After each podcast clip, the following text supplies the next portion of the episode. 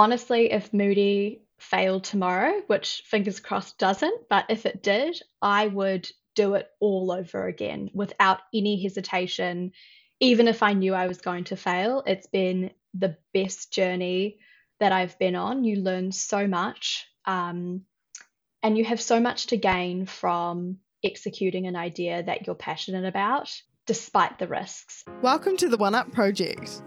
Money is fuel that, that allows you to do things. It doesn't need to be taboo. What you don't want to do is wake up at 65 realizing you did something you hated and have regret. Go and find people who will give you advice for nothing. This is a space for personal growth and money chat with new perspectives every Monday. This bit of content, listening to this, is going to be a small little breadcrumb of something that makes them think a little bit differently. For all the things we were never taught but should have been. At the end of the day, the most important person is yourself, and if you're not happy with your own choices, then you're never going to be happy. Kia ora everyone, and welcome back to another episode of the One Up Project. Today I have the beautiful Kate Gatfield Jeffries on the podcast. She is the founder of Moodi, and Moodi is a mental wellness supplement brand that creates clinically proven products and exciting new delivery formats to help women feel their best. She is a true representation of the world she is trying to create through her business, Moodi. And it was so exciting getting to know a bit more about her personally and her passions. She is extremely passionate about championing women in their career and improving intersectional diversity, which is a concept we get into, one that I'm also very passionate about myself, and how we can make products truly accessible and the challenges of doing that in I suppose like the healthcare wellness supplement space. Beyond the creation of Moodi, she was the EY Global Corporate Finance Woman of the Year in 2021, the Young Leader category winner in the New Zealand Women of Influence Awards in 2022, and just an all-round great gal with a strong purpose, truly impact focused. And these are the types of people that I love talking to. So much was touched on in this episode, and there were so many things I wish we could have dove deeper into, especially some of the topics around intersectional diversity, uh, women raising capital, and things like that. If you have any more questions, feel free to let me know and we can do another episode. Also, just to let you know that we talk about men and women a lot in this episode, and with consideration to inclusivity, um, I want to let you know that we are speaking about men and women in the context of describing male and female biologically when we talk about science and clinical trials. Please keep this in mind. And I'm so excited excited to have Kate on the podcast today to share her story and journey so far, especially to help inspire those of you who may want to start your own business doing things differently yourselves. So let's jump into it. Kate, thank you so much for joining me for an episode of the One Up Project. I am very grateful to have you here and to be able to share your story. Uh, I think a great place for us to start would be the journey of Moodi, uh, where it started and yeah, where it is today. Thanks so much, Sarah, for having me. Uh, so, we launched the first Moodi products in May of last year, and I worked on bringing the business idea to life for about a year prior to that. Uh, but I guess to share the full story behind my journey starting Moodi, I would take it back to when I was 16 years old. Um, and I decided that I really wanted to become an entrepreneur. So I actually read a book by Michael Hill called Think Bigger. And it's really an inspiring story about how he lost everything in a fire and he wanted to rebuild his life to become an entrepreneur and then obviously went on to found Michael Hill Jewelers, which is a really well known global brand. And as part of the book, he encourages you to dream big and set a 40 year plan. So I wrote down at 16 that I was going to become the CEO of my own company by the time I turned 40. And for me, this dream really became my North Star. So I consciously made career decisions that I thought would help get me towards that that dream. And I kind of decided that it was a bit unrealistic to become an entrepreneur at 16. So that dream went on hold, and I studied a law degree and a business degree at Auckland. Uh, and I did some internships in consulting. I thought consulting might be a good career to get a bit of financial um, security to then start a business and also some experience However, I guess when I was coming to the, the end of my five year degree, I realized that I hadn't loved any of the internships that I had done. And if I was to go into consulting, it would have been quite a demanding career. So I just couldn't find myself excited about working 80 hours a week in these roles. And it was around the same time that I crystallized my biggest passion and area of interest is helping women. I'd been involved in some extracurricular activities that were centered around helping young women get career opportunities in male dominated sectors. And I just absolutely loved that mahi. Um, so wanted to try and make that something I could continue as a passion after I left university. So in my final year of studying, I decided, no, I'm not going to put my dream on hold any longer. Uh, I'm going to start a business. And I did have a seedling of an idea, uh, which has now become Moodi. I love this story so much and also love that book recommendation. I need to go and read that. I'm actually curious about something you said. You said that you put the entrepreneurship dream on hold at 16 because you felt that it was unrealistic. Can you talk to us why you felt that? And was that something that was maybe influenced by people around you or that you have decided based on your own experience? I think it was an internal construct and it was a limitation that I had placed on myself. Obviously, it is quite unconventional for a 16 year old to go out and start a business. But I do think now, with the access that we have to technology and education around how to start a business, like podcasts, like YouTube, I think it's probably a lot more realistic now than it was for me back then. Um, having said that, it was it wasn't that anyone around me discouraged me from trying to start a business. It was very much my own self belief that I was too young. Hmm. That's so interesting. And you mentioned within that book as well that entrepreneurship was something that had inspired you, even at that young age, even if you maybe didn't believe in yourself 100% yet. What do you think it is about entrepreneurship that inspired you personally? I think it was being able to have a greater impact on people or communities than I would ever be able to have alone as one individual. So I guess it's mm-hmm. leveraging maybe like products or services through building teams of people who can help you execute on a vision. I've always been someone who's dreamt big. Um, I just needed people around me to help me get to that execution of my big ideas and my big visions.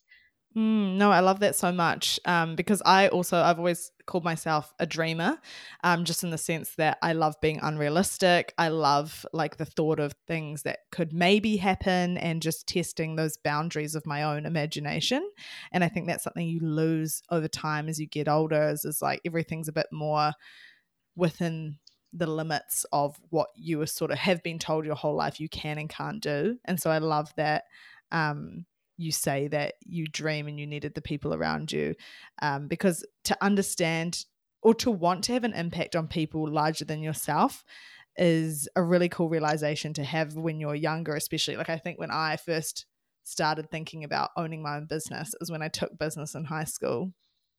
And all i remember thinking was like oh this is a great way to make money.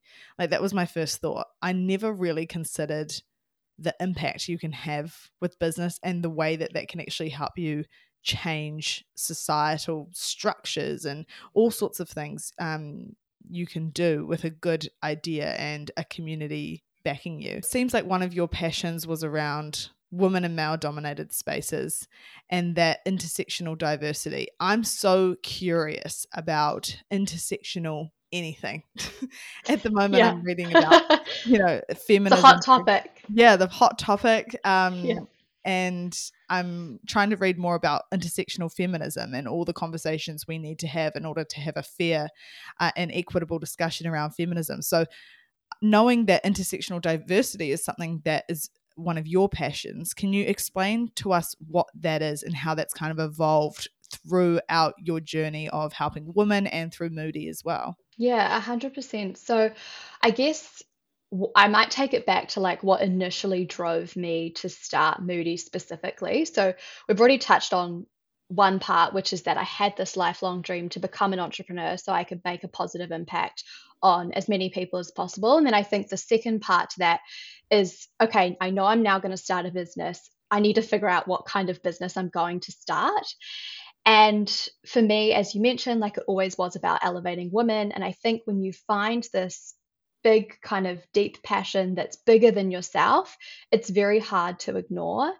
And I guess this kind of higher purpose of wanting to have a positive impact on women helped me have the courage to overcome risks that I was scared to take and just give me the energy to pursue this dream. Um, and I mean, to this day, it still does help me to overcome the inevitable challenges and hardships that you face in business. But I guess the second part is really like in terms of the idea of Moodi and how that interacts with my passion for intersectional diversity. It was born out of a personal frustration that I had as a woman with consumer brands targeting insecurities of consumers. So if you think about beauty, think about fashion, you think about supplements, especially a couple of years ago when I was initially working on this idea, you know, the boom of collagen, a lot of brands are really focusing on marketing to women that they should look better or different. Um, and I really wanted to flip this on its head and think about how can we start with how you feel opposed to how you look. Mm. And of course, both of them interact in, in many ways, but that was where I wanted to begin was how can we help women to feel their best.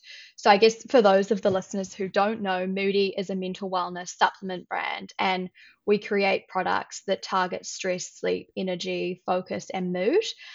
Um, and specifically, in terms of how my passion for intersectional diversity and Moodi overlap, intersectional diversity to me is all about embracing the characteristics and experiences that make someone uniquely them.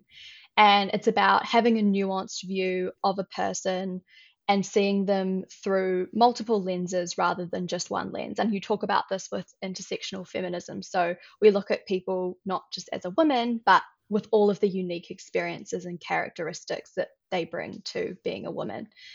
So, in the context of Moodi, for me, it's really important that we can be accessible and resonate with as many women as possible because this is our key target customer is women. One way we attract diverse women customers is by using a diverse range of content creators in our advertising. And it sounds so basic, but I see a lot of brands using creators that only represent maybe one part of a population.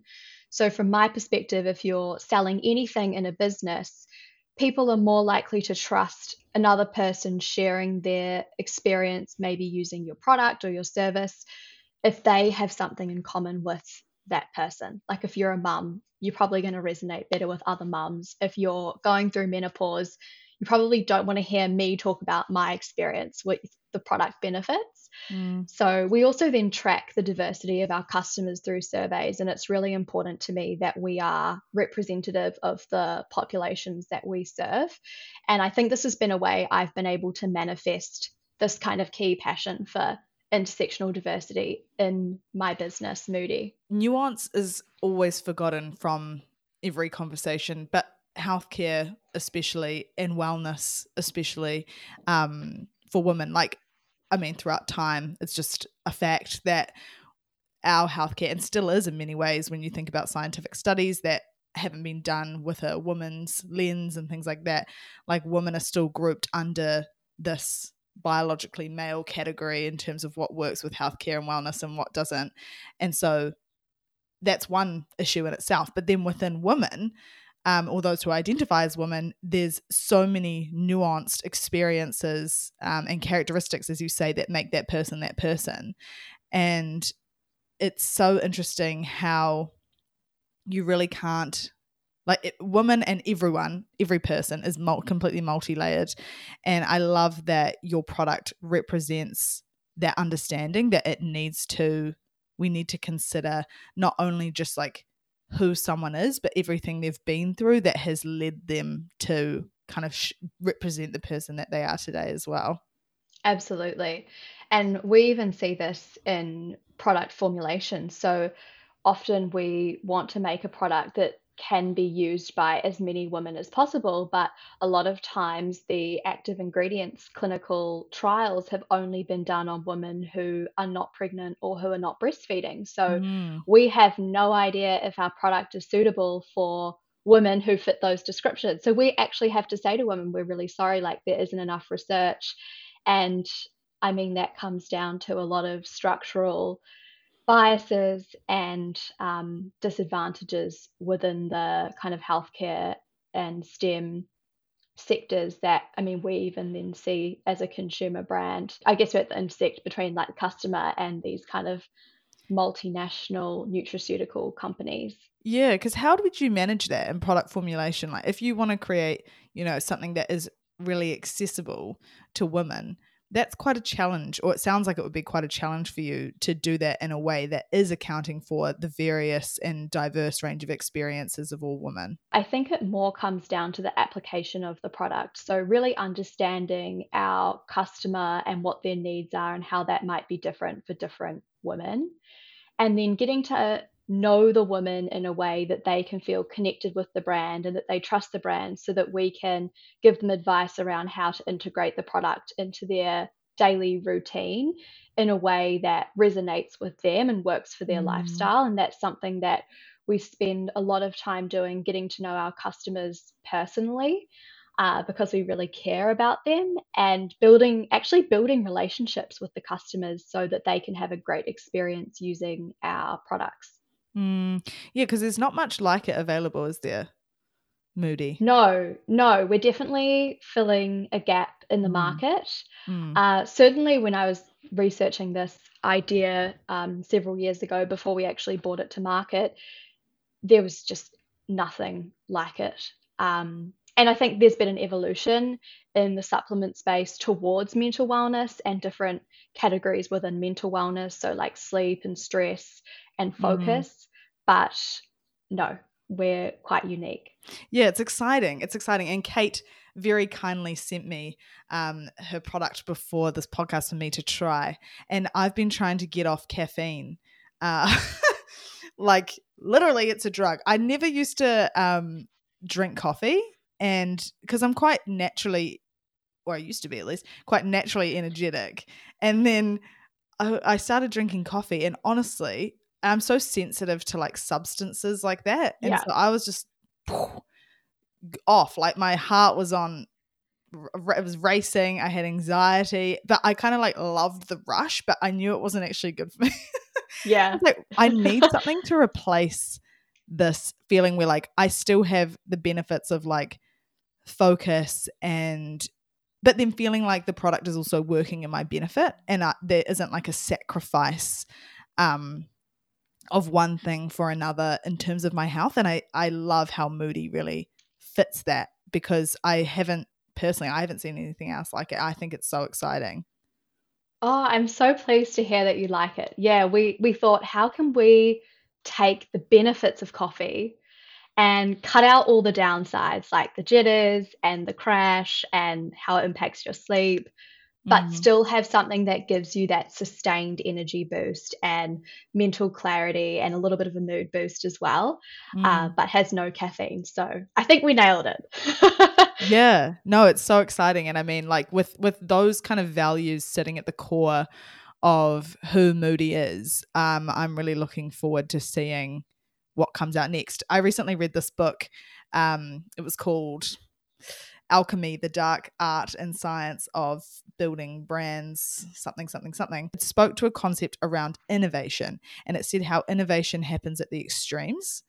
And I think adding on to that, innovation also comes through being bold and taking risks, which can be really hard, especially when you're starting a business that, you know, you haven't seen already done or is a new concept or has unique values. And you mentioned before that you through this journey were working through overcoming a fear of risk and you know moving through that so what has that journey been like for you launching a, a brand that does bring a new concept to a market and really sitting at those extremes and trying to innovate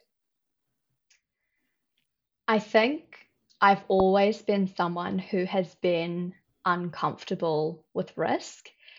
And it's definitely not the best characteristic to have if you want to become an entrepreneur because there is a lot of inherent risk in starting a company, especially when you're trying to innovate.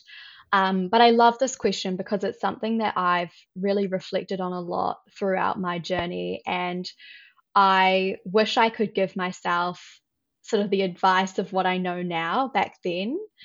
I think having the right mindset is really important. And you have to understand that in most cases, there is no better time than now to start your innovative idea and bring it to life. As I mentioned, for years, I was obsessed with the idea of starting a business. But whenever I came up with an idea, I would write down, you know, over the next couple of days or weeks, all the reasons why I shouldn't do it and why it wasn't a good idea or why someone else could do it better or why it was too risky.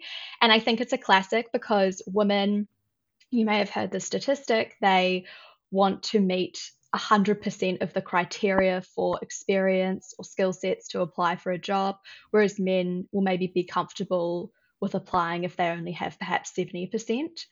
And I think the same is true often for starting businesses. I think women try to wait until they have it all figured out and all planned, but you're never going to get there. You just have to back yourself and have the confidence and belief that others might not even have in you. And for me, taking that first step was definitely the hardest. I remember investing the first like quite small amount of money from my savings to buy some product uh, just do a little bit of testing and it was honestly the scariest thing i've ever done like mm. this is a you know, I just remember transferring that money from my bank account into the business bank account and thinking, oh my goodness, what have I done? But it's pretty crazy how your perception of risk changes over time. And I've definitely developed more of a comfort with risk. So I think don't be put off if you don't have this at the start and you do mm. have a bold idea and a bold vision and you know it's going to be innovative.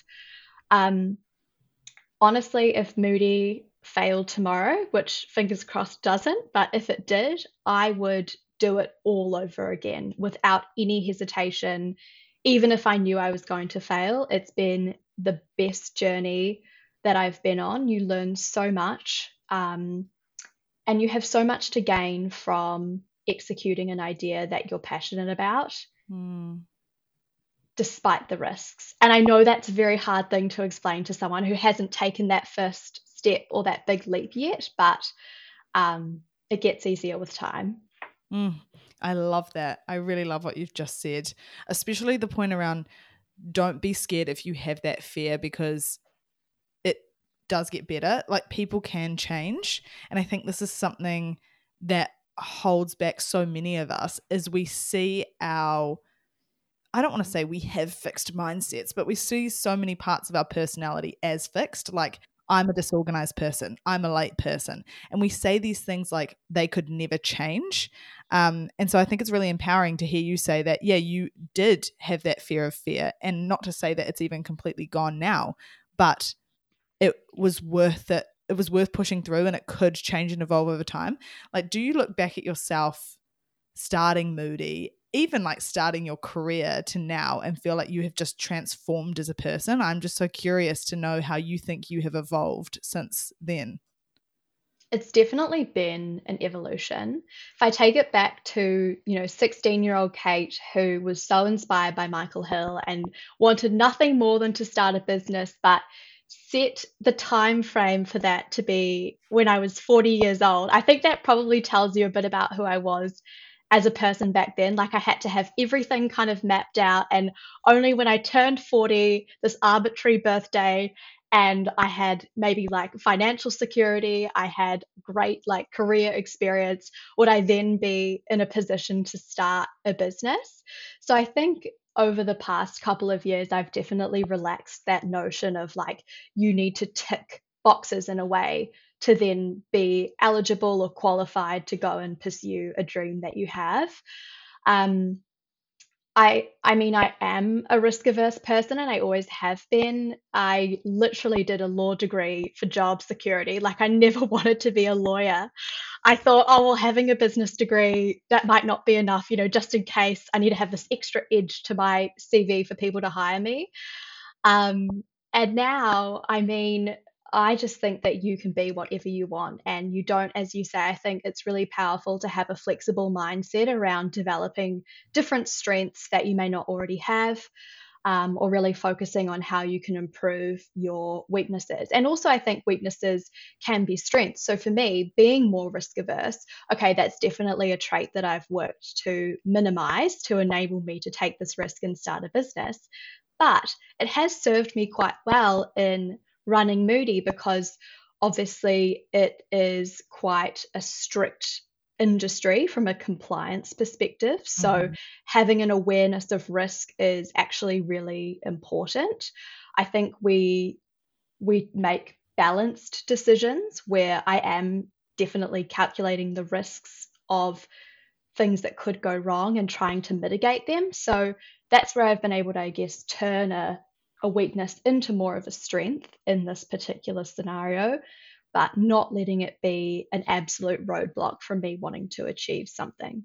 Mm. Yeah, because I, I think that is a theme in life that nothing's ever black and white and you might have this perceived weakness but actually it will help you in one other area and through your own personal growth and personal development i suppose that's where you begin to understand how those things serve you do you think, I mean, from my perspective, it sounds like your passion for the change you wanted to make was what pushed you through that fear in many ways. I don't think much else could really motivate a person because the like wanting validation from someone else or wanting to prove something to yourself, it only gets you to a point in your fear and like to to have that desire to do something bigger than yourself, I think is usually the thing that pushes someone through those extra um, barriers that you you come across. Um, so it's quite clear how strong your passion is for for what you're doing. I always wonder when people talk about work and career, and I know we could probably separate like owning a business and working, but for the purposes of this question, I'm just going to keep it all wrapped up together. People often talk about jobs and work and careers as something that you want to keep separate from passion. I feel there's two kinds of people. It's either the kind of people that want to do a job that they're really passionate about and put all of their emotional energy into, and then the other group of people want a job that they can just go to, do, and come home at the end of the day. From your perspective, do you think people can have a job that they aren't passionate about I think it's important to find something that you're passionate about in life generally. And I guess you've touched on that where there's types of people where they work to live, and then there's other types of people where they live to work. And, you know, for many people, that passion may not be their career. And I think that's, you know, totally fine. It might be something entirely different to your day job. I do think it's certainly a privilege to turn your passion into your career or find a sense of greater purpose in your work. I think people can also find a sense of purpose from various sources within a job. So it might be the impact that you make on your colleagues or your clients. Uh, it could be from personal growth or achieving goals. Like that may be enough for some people to find purpose. It doesn't have to be connected with, you know, saving the planet or elevating women or whatever else. For me, I knew that if I was going to start a business, it had to be something that I was passionate about because running a startup, it consumes your life. You're never fully off. You know, even if you're lying in bed at night, you're always thinking about the business. Um, I dream about the business, you know, like at least I'm dreaming about something that I find fulfilling and it's very challenging, it's very exhausting. So I think that having this kind of higher motivating purpose has really served me well. That's not to say that I love every aspect of what I do for every minute of the day. There's mm-hmm. certainly tasks that I do not enjoy and I do not find fulfilling. I'm not passionate about them. but I know that it's kind of contributing to this bigger vision, which I do wholeheartedly believe in. I also think a lot of people may not have had the time or opportunity to discover what it is that they are passionate about. Mm. Um, I think that you can often more easily know what it is that you don't find fulfilling rather than it is you do find fulfilling. I guess what I would say to people who are in this situation is what are you good at? And really think about that. What brings you joy? And how can you best serve the world? Because for me, it's really been the combination of those three things that have led me to finding something that I am passionate about. I find this to be a really interesting question because I think at the end of the day, there's no right answer, but you've explained it, you've articulated it really well uh, in the way that having something in your life, and it doesn't need to be your work, that you are passionate about, that gives you purpose, uh, will serve you well. Um, I think I often play around with the idea that what if everyone could be in a job that they were passionate about? Not to say that they should put in all of their emotional energy into work, but if people went to work with a sense of purpose, if everyone went to work with a sense of purpose, how would that change the world and also just like the productivity of businesses. In an ideal world, I'd hope that every business was purpose led and impact focused and encouraged and empowered their people to be the exact same. But unfortunately, we don't live in that world as of yet. Um, and we are out here trying to contribute to it.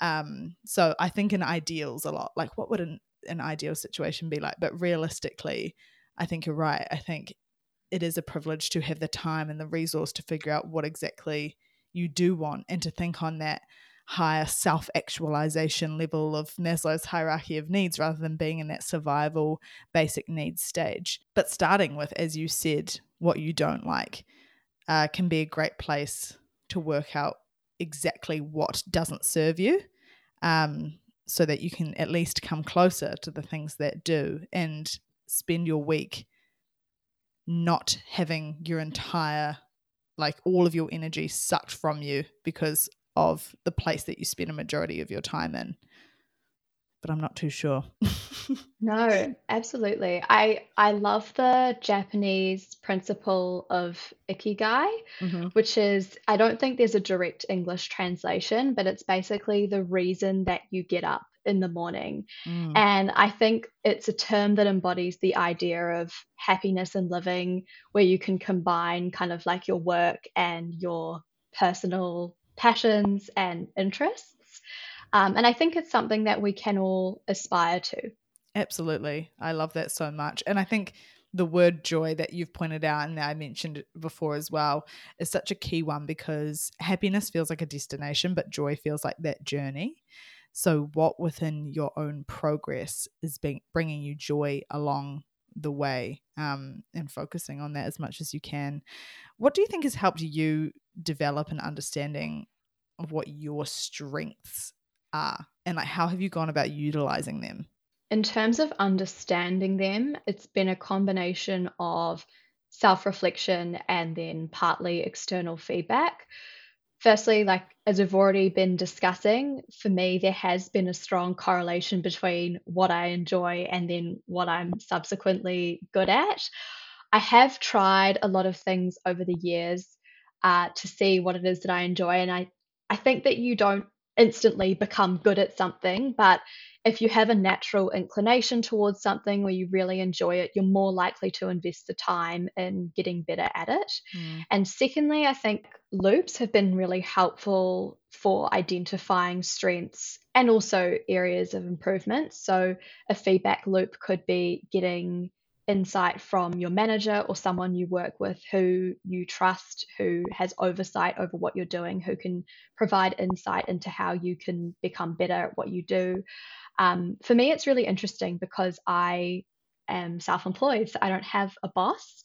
Uh, I've had to rely on other feedback loops, like from my customers and what they tell me, and being really plugged into that, or benchmarking against others in the market. In terms of then leveraging the strengths that I have, I think when I've been shaping the strategy of Moodi, I've been able to shape it in a way that is guided by my interest and what I'm good at. Mm, mm. It's interesting as well because within your journey, you've had that taste of corporate versus startup world. And I have a similar experience in the way that I have some corporate experience as well coming out of uni and then started the podcast and have been exposed to different things through that and also spent some time in an actual startup myself. How have you found comparing those two worlds? You know, you're self employed now, but you did have that sort of stint of your life within corporate as well. And the structures are completely different in terms of how you operate your life, the things you learn. Like, do you think both have kind of fed into each other uh, in regards to your own personal learning? Definitely. And I think the way I operate Moodi now is probably a hybrid of like the best of corporate structure and rigor with the creativity and flexibility of a startup. Um, so I, I took so much from my experience working in corporates. And for me, the highlight of that journey was probably being able to work in a sphere that involved entrepreneurship in a corporate setting. And I had some amazing opportunities to do that and to see how the two intersect um, at a corporate level is really interesting. But I think that there is a lot to be learned from both. And I think that corporates could take in more principles of entrepreneurship. Like, I love how we're so dynamic and we can pivot really quickly. And obviously, that's not realistic if you've got an organization with thousands and thousands of people, but not being too bogged down by structures and also being able to have so much exposure at a relatively like junior level or a young age is something that I never take for granted as the founder of a startup. But then, equally, in a corporate, you know, being able to test and learn, test and learn, to have structure around how you implement ideas and frameworks. I think that that's also really beneficial in a startup where it's just chaotic. So, any structure is often a good thing. Mm, yeah, and I think within those structures as well, you learn what works from you, uh, what works for you, sorry, in a way that you can operate at your best um, because those environments can be quite hectic and time consuming as startups and your own business can be as well but i suppose in a different way. Like for you why has that mental wellness that mental focus that mental strength been so important to you and how do you now reset and replenish your energy? I truly believe that mental well being is kind of the foundation for physical health and relationships and careers.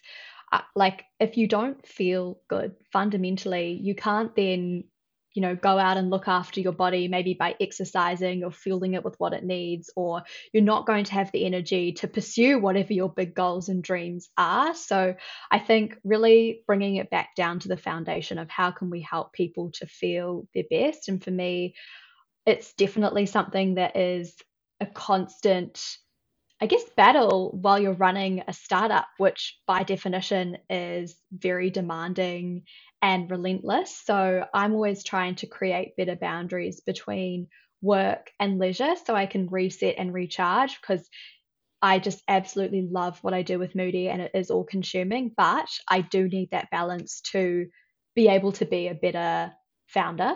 Mm. One thing that I have loved doing recently is just trying to incorporate small mindful moments or micro breaks into my days because unfortunately it's not realistic for me to take you know a long vacation as for most people right? So being able to just take a moment and think this is a little break for myself. Maybe it's a podcast at the gym. I'm quite obsessed with my own hot chocolate product. So I habit stack mm. that at night while journaling I love hmm. having my smoothie in the sun, which a little hard to achieve in Auckland, but we get there. um, so I guess it's all about, you know, what you're thinking in that moment though, because I could be drinking my hot chocolate and journaling, but just thinking about all the stresses of the day and all of the problems that I'm encountering, or I could be having a mindful moment and thinking about all of the things that I'm grateful for. So I think mm-hmm. it's a lot about shifting your own internal narrative and perspective in situations to kind of create the best for yourself in that moment. Mm, it sounds like you're being a lot more conscious, maybe intentional with your time. Definitely. I think you have to be. It's a slippery slope when you're a startup founder. You could just be working 24 7. And that's not who I am. And it's certainly not the values of the company that I'm building. So, mm. yeah, I'm drawing some hard lines in the sand for myself.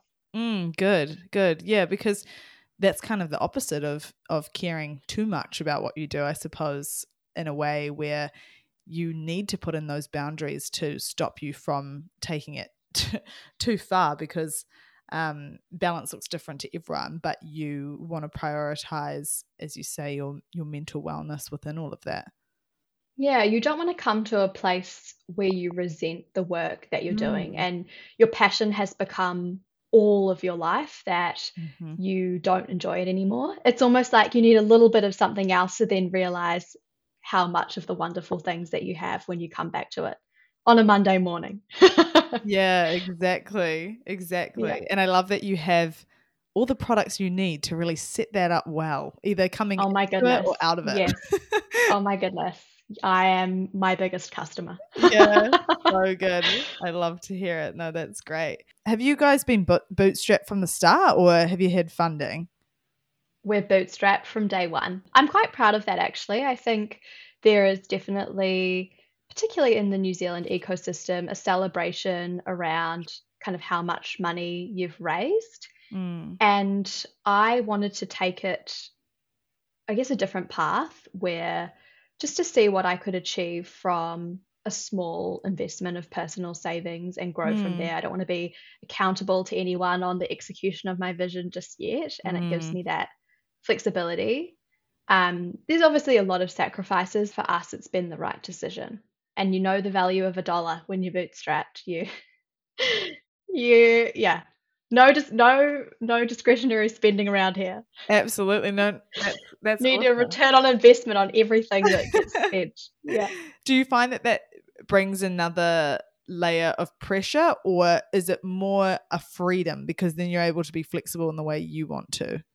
For me right now it's a freedom mm. there may come a point in time where we do need additional capital to fund expansion for example, into large scale retail in the US. But mm. for now, it's not having the burden of being accountable to someone else and their idea of how we should execute. Yeah. I also think, you know, being a 25 year old woman in running a mental wellness supplement brand for women, it may be slightly difficult for me to raise money.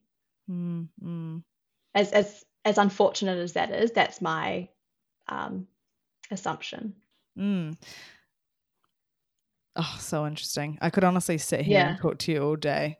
Um, but I don't want to take up any more time than I have. What, no. what, you can't listen to, what you haven't heard people listening is that I've had about a million tech issues and Kate's been really gracious with her time. So something I really wanted to touch on before we end the episode as well is around you working remotely. I was watching your TikToks of you overseas.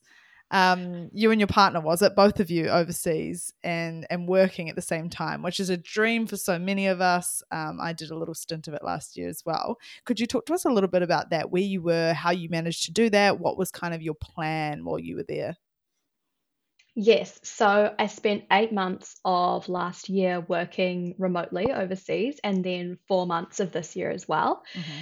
And in terms of how I enabled it from a financial perspective, I chose countries with a lower cost of living, which you know isn't hard if you're benchmarking against New Zealand, mm. uh, and then also found ways to bring down the cost of living. So, for example, sharing accommodation with friends we went with to the Caribbean, or pet sitting. I also tried to tie in um, with work that I was doing overseas, or maybe you know you can create another income stream as well if you're wanting to travel and work remotely. Regarding the logistics of being remote while having a business selling physical goods, I think there's definitely pros and cons. Aspects of working remotely, I do think are over glamorized, but you know, don't get me wrong, like we spent time in amazing places and I will forever treasure those memories that they're probably memories I wouldn't otherwise get to have while being a startup founder. Like I'm not going to be able to go to the Caribbean for two months unless I take my laptop with me. Mm-hmm. Um, but in terms of the pros, I think it's really interesting. It, it forced me to outsource the more maybe manual or physical elements of the business. So, in my situation, like packing orders, that made me then focus on working on the business rather than in it. And it's also a low distraction environment, depending on how you set yourself up. So often it would just be myself and my partner. I wouldn't know anyone else. And you do by default work quite a lot. And a lot of the massive business growth that we have had has come during times where we've been away, just in that work remote lifestyle. It can be a logistical nightmare. Um, and time zones add another challenge. I actually remember, so when we did our first ever manufacturing run of the functional protein in May last year, I was in the Dominican Republic uh, in the Caribbean. And I remember getting a call at 2 a.m. our time in the Caribbean that our packaging had been delivered to the wrong address in New Zealand, and it was three pallets um, on a Friday night before a long weekend. Oh torrential rain was forecast, and the packaging was not waterproof. It was like cardboard boxes, all custom, our beautiful oh. cardboard boxes. And I just remember thinking, I wish I could like teleport back to Auckland and just like hire a trailer and sort this all out. And as it happened, like a lot of the people I knew were also overseas, and it was just, yeah, I I probably wouldn't do that again if I if I could. Um, but you know, it forced me to be resourceful, and you know, I was problem solving on a beautiful beach. So there are worse situations to be in.